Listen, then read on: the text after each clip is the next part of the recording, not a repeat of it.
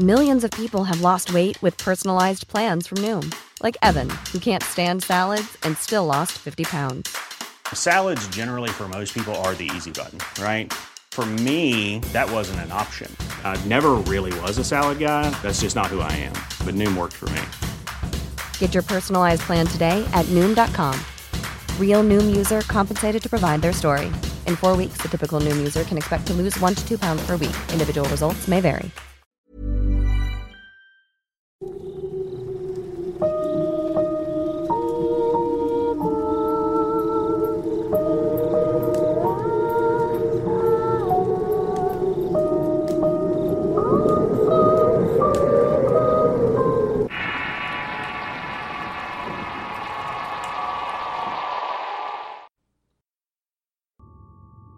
Esta historia no me ocurrió a mí directamente, pero sí le ocurrió a personas muy cercanas. Aunque muchos puedan decir que esto es falso, que estoy loco, igual quiero contarlo. Sé que es verdad porque hablé con cada uno de los testigos de los hechos. Hace algunos años mi padre compró una enorme casa a un buen precio. Él aprovechó la oportunidad ya que era una buena zona y tenía un terreno bastante amplio. Era lo suficientemente como para edificar y a un futuro construir viviendas. La casa estuvo abandonada por varios años. Además sus anteriores dueños la dejaron con muchos muebles, enseres, ropa, calzado, todo tipo de cosas. Era como si estuvieran fuera de casa por poco tiempo. Pero la gruesa capa de polvo que cubría todo desmontaba la teoría. De verdad, al entrar la primera vez, la sensación que todos tuvimos fue la misma. El interior de la antigua casa se veía bastante más tétrica de lo que parecía por fuera. Se sentía lejana, fría y extraña. El polvo y la humedad colaboraban con ese lúgubre ambiente. A los pocos días mi padre nos pidió a un amigo y a mí que lo ayudáramos a limpiar. Podíamos botar todo lo que estuviera dentro que nos sirviera y vender lo que quisiéramos. Todas las ganancias serían para nosotros. Esa sería nuestra paga por tan ardua labor. La idea nos pareció bien, aunque al entrar a la casa y ver la magnitud del trabajo que teníamos por delante, casi nos arrepentimos de haber aceptado. Sin embargo, decidimos hacerlo de la forma más rápida posible. Lo primero que hicimos fue sacudir todo el polvo, barrer, botar todas las cortinas y limpiar las ventanas. Luego decidimos revisar todas las cosas que habían para saber qué íbamos a botar, regalar, quedarnos y vender. También queremos discutir los precios que cobraríamos por cada una de las cosas. Los días transcurrían tal y como lo habíamos planificado. Revisábamos juntos habitación tras habitación. Era un trabajo de varios días ya que la casa era enorme y estaba repleta de cosas. Unas de valor y otras de no tanto. Mucha basura y objetos rotos que debíamos botar. Un día mi amigo encontró unos jarrones escondidos en la pared. Cuando los vi le dije que los tirara porque eso no nos iba a servir de nada. Me hizo caso ya que pensaba igual que yo. Pero cuando los alzó para hacerlo me di cuenta que eran unos jarrones de cremación. En cuanto le dije que era, él se asustó y en lugar de dejarlos en el suelo, los dejó caer esparciendo las cenizas que contenía por todo el piso. De inmediato, pero un asustado, comenzó a sacudir sus zapatos desesperadamente. Un poco más calmado, entre ambos comenzamos a recoger todas las cenizas. Ninguno sabía qué hacer con ellas. Lo único que teníamos claro es que no las queríamos guardar. Tampoco las queríamos regalar ni vender. Y no conocíamos a quién regresárselas, así que solamente quedaba deshacernos de ellas. Por respeto a las memorias de estas personas no las botamos. Hicimos una pequeña gruta a la orilla del camino y ahí las dejamos descansando en paz. Con eso nos sentíamos muy bien y en el caso de que algún familiar regresara por ellas, podríamos indicarle en dónde podría conseguirlas. Otro día estábamos revisando una especie de invernadero que se encontraba al final de la casa. Era un pequeño cuarto completamente sellado por vidrios. Extrañamente lo único que se encontraba allí era una gran cantidad de cuadros, todos amontonados algunos apilados unos sobre otros. Emocionados pensando que encontraríamos alguno de valor, nos dedicamos toda la tarde a revisarlos uno por uno.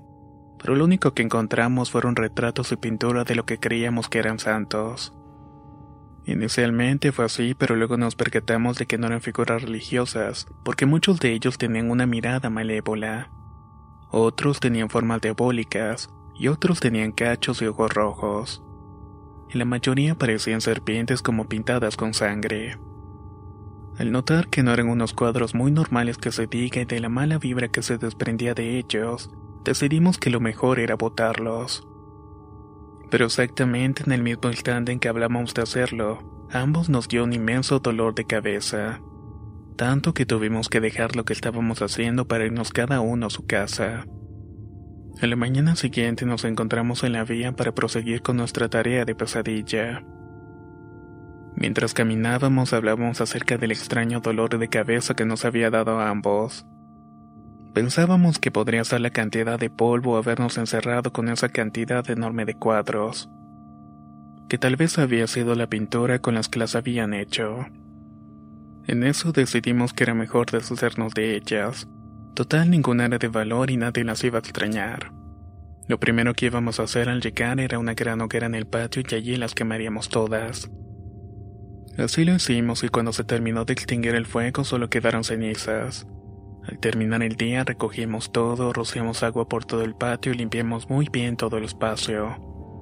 Botamos toda la basura y nos despedimos con la promesa de volver al día siguiente para continuar con nuestra faena. Luego de varios meses habíamos terminado de limpiar la casa por completo. Estaba totalmente vacía y habíamos tenido buenas ganancias con las ventas y muchas bendiciones de todos los que habían recibido algún regalo. Nosotros preferíamos no quedarnos con nada, ya que nos parecía todo muy gastado y antiguo. La primera que mi amigo fue a visitarme luego de nuestro intenso trabajo, ambos teníamos la misma curiosidad acerca de lo que habíamos encontrado en la casa. Así que comenzamos a indagar sobre la persona que había vivido anteriormente allí. Nadie pudo darnos su nombre. Lo que sí supimos es que había sido un hombre y entre la ropa y los zapatos que encontramos no había nada de mujer. Al preguntar a los vecinos, muchos de ellos dijeron que esa casa estaba embrujada y que ahí solamente llegaban personas a hacer brujería. Mi amigo y yo no creemos en esas cosas, así que le restamos importancia. Sin embargo, esa noche al acostarme lo único que podía era pensar en eso. Me dio algo de miedo saber que ahora éramos dueños de una casa embrujada, sobre todo porque estaba ubicada al lado de la única morgue de toda la ciudad. De mi mente no podía sacar la idea de que cada persona que fallecía en la ciudad iba a pasar enfrente de una casa hechizada antes de ser enterrados. Lo único que me tranquilizó fue recordar que nunca íbamos a mudarnos a ella. La intención de mi padre era recondicionarla para conseguir ingresos económicos adicionales. Cuando comenzaron las excavaciones para iniciar la edificación del terreno se usó la casa para resguardar los materiales y equipos. Para ese momento fue que comenzaron a ocurrir cosas realmente raras. Spring is my favorite time to start a new workout routine. With the weather warming up, it feels easier to get into the rhythm of things. Whether you have 20 minutes or an hour for a Pilates class or outdoor guided walk, Peloton has everything you need to help you get going. Get a head start on summer with Peloton at onepeloton.com.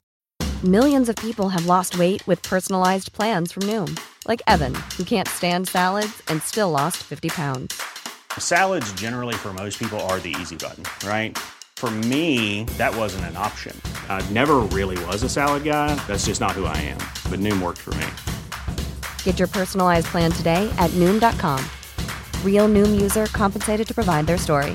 In four weeks, the typical Noom user can expect to lose one to two pounds per week. Individual results may vary.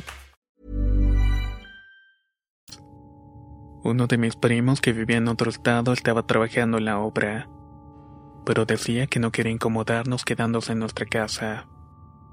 Así que mi padre le dijo que no tenía problema con que se quedara en la casa. Así él estaría cómodo y alguien cuidaría la casa y los materiales de la obra. Al principio mi primo no nos contó nada, pero después de ver tantas cosas extrañas comenzó a decirnos que sentía presencias raras. Las cosas cambiaban de lugar y él no solía darle importancia. Como le gustaba beber, pensaba que veía cosas porque se había excedido en la bebida. Sin embargo, un día por la mañana comenzó a notar que las cosas cambiaban de lugar. Hasta que en una oportunidad se estaba bañando y escuchó que en la cocina se había estrellado algún cristal. Cuando bajó se dio cuenta que había sido un cenicero de vidrio. Para él eso era imposible a menos de que lo hubiera hecho alguien más, ya que él siempre lo dejaba en el mismo sitio. Llegó un momento en el que se sentía que ya no podía soportar tantas cosas extrañas. Habló con mi padre y decidió regresar a su casa. Mientras mi padre conseguía algún otro trabajador, él siguió en su puesto pero dormiría en nuestra casa. Pronto mi papá consiguió otro chico que lo ayudaría. Este también aceptó la oferta de quedarse en la casa hasta terminar la obra.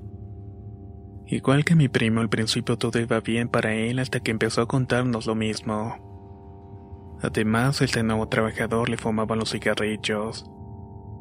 Eso era algo más que imposible ya que vivía solo en la casa y mantenía cerrada bajo llave la única puerta por la cual se podía ingresar. Además era un lugar muy seguro. También nos contó que en varias ocasiones se levantaba por el olor del cigarrillo cuando iba hacia la mesa de la cocina se encontraba con la colilla de un cigarro encendido casi por terminar. Era como si alguien apenas hubiera marchado.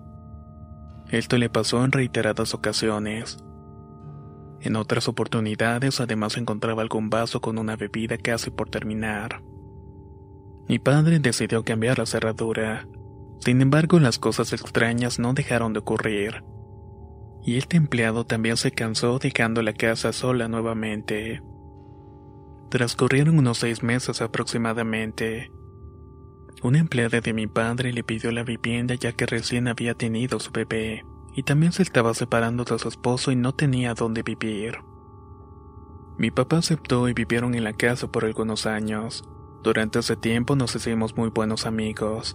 Ella es mayor que yo y sé que es una persona seria, incapaz de mentir acerca de algo tan serio como lo que me confesó aunque nunca nadie le había contado lo que había experimentado los dos habitantes de la casa que le presidieron. Una vez tuvimos una charla acerca de todas las cosas que por los años había tenido que soportar allí. Era como un déjà vu. Ya había escuchado antes la misma historia una y otra vez. Comenzó con la misma frase que los anteriores.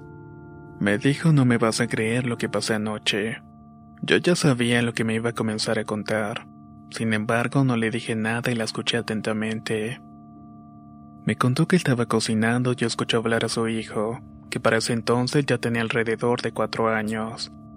Ella empezó a prestarle más atención a lo que decía el niño, y le pareció como si estuviera hablando con alguien. Por lo que sigilosamente se dirigió a su habitación. Lo encontró con la cabeza metida debajo de la cama, aún aquí hablando por lo que ella le preguntó qué era lo que estaba haciendo y él le contestó que estaba hablando con la nena que estaba debajo de su cama. Ella aterrada lo agarró y salió de la casa con el niño en sus brazos, sin preguntar nada más ni revisar debajo de la cama para verificar lo que el niño le decía. La mañana de hoy regresó a la casa pero con mucho miedo. Ella creyó en lo que había dicho su hijo ya que era un niño que no mentía. Yo también lo creí porque en varias ocasiones cuando lo visitaba él me había contado que escuchaba voces en el patio, voces que lo llamaban y cuando se acercaba nunca había nadie. Ese día la empleada de mi padre y mi amiga me contó llorando que ya no soportaba las cosas que se sentían en la casa. Aunque eso sí, nunca había visto nada hasta ese momento. Por la mañana cuando se estaba bañando sintió la presencia de alguien o algo detrás de ella. Me dijo que cuando volteó vio flotando un niño de aproximadamente ocho años. Estaba sumamente pálido y la estaba mirando fijamente con unos ojos llenos de lágrimas. Luego, al darse cuenta de que ella lo estaba viendo, inmediatamente desapareció en el aire, en medio de una especie de nube que parecía vapor. Me pidió el favor de que la acompañara porque tenía que volver a recoger sus cosas, pero no quería ir sola. De allí se fue y no volvió a entrar a esa casa nunca más. Desde ese día nunca más le volvió a ocurrir algo parecido. Aún seguimos en contacto y actualmente su hijo tiene 14 años. Cuando hablamos me ha contado que muchas veces veía caminando una sombra negra que iba y volvía por el pasillo que daba al patio. También me contó que muchas noches la sombra se detenía en la puerta, él sabía que donde estaba parado se podía ver su sombra por debajo de la puerta. Muchas veces la abrió pero nunca llegó a ver a nadie. Él siempre sentía que esa cosa corría o se movía hacia una parte de la casa, justamente la parte donde habíamos encontrado los extraños cuadros. Jamás terminamos las construcciones en el terreno. Todo quedó a medio terminar. Hoy en día mi padre tiene la casa en venta con un buen precio, pero nadie ha querido comprarla. Actualmente cuando paso a ver la casa por las noches sinceramente me da mucho miedo. Siempre tengo curiosidad de pasar allí alguna noche, pero nunca me he animado a hacerlo. No sé qué es lo que me da más temor. Dormir en ella o saber que al lado está la morgue.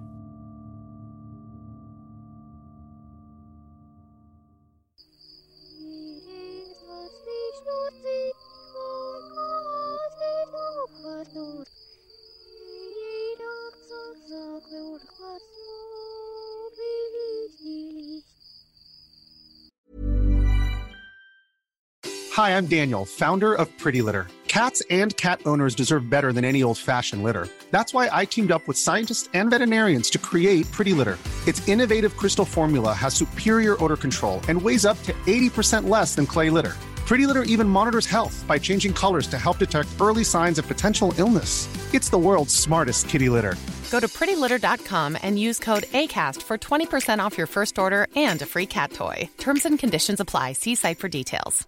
Hey, folks, I'm Mark Marin from the WTF Podcast, and this episode is brought to you by Kleenex Ultra Soft Tissues, your ally to help tackle your allergy symptoms this season. I love the change of seasons, but nobody loves pollen and all those other things floating in the air that make you sneeze during this nice weather. Kleenex Ultra Soft Tissues are hypoallergenic and allergist approved, so fight back against watery eyes and runny noses without worrying about irritating your skin. For this allergy season, grab Kleenex and face allergies head on.